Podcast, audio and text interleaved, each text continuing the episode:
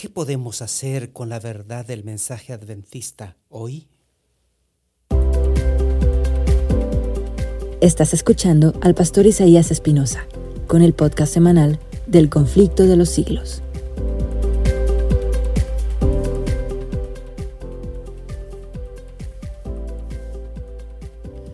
Hola amigos, hoy hablaremos del capítulo 23, Profecías cumplidas. Tengo una cita para ustedes, una cita bíblica, Habacuc 3, 17 y 18. Aunque la higuera no florezca, ni en las vides haya frutos, aunque falte el producto del olivo y los campos no produzcan alimento, aunque se acaben las ovejas del redil y no haya vacas en los, en los corrales, con todo yo me alegraré en el Señor y me gozaré en el Dios de mi salvación. Un comentario especial o una cita especial que se encuentra en este capítulo en la página 456 y 457 dicen, del mismo modo, Miller y sus compañeros cumplieron las profecías y proclamaron un mensaje que la inspiración había predicho que iba a ser dado al mundo, pero que ellos no hubieran podido dar si hubiesen entendido por completo las profecías que indicaban su contratiempo y que presentaban otro mensaje que había de ser predicado a todas las naciones antes de la venida del Señor. Los mensajes del primer ángel y el segundo fueron proclamados en su debido tiempo y cumplieron la obra que Dios había propuesto cumplir por medio de ellos. Aunque Miller y todos sus seguidores no lo entendían porque estaban viviendo una confusión y un gran chasco, en realidad ellos cumplieron la voluntad de Dios. Dios había determinado que en ese tiempo se cumpliera las profecías de Daniel 8:14.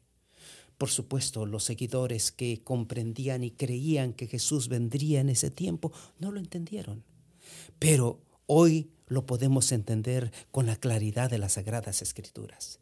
¿Qué quedó de las profecías cumplidas? Quedó que el santuario fue purificado en el cielo. Quedó que ahora estamos viviendo un tiempo de gracia.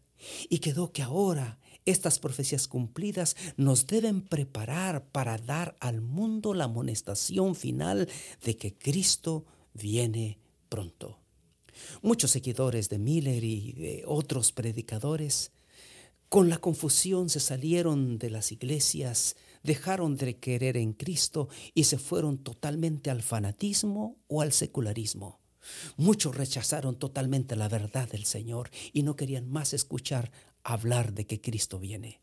Sin embargo, queda la gran promesa para nosotros de que la segunda venida de Cristo está intacta, es decir, Él viene por segunda vez. Las profecías se cumplieron. El hombre confundió los tiempos, pero Dios está al control de cada profecía y en Él no hay confusión. Así como se cumplieron las profecías en el año de 1844, se cumplirá la última gran profecía de que Cristo viene pronto a restaurar a este mundo caído para llevarnos a vivir con Él para siempre. Tengo algunas preguntas de reflexión para ti. ¿Cuál fue la, la, reacción de algunos creyentes frente a este gran chasco? ¿Cuál fue la reacción de los verdaderos adventistas frente a esta profecía? ¿Qué podemos hacer con la verdad del mensaje de la segunda venida de Cristo hoy? Que Dios te bendiga. No te pierdas el próximo episodio de este podcast. Si quieres conocer más, entra a thegreycontroversy.org.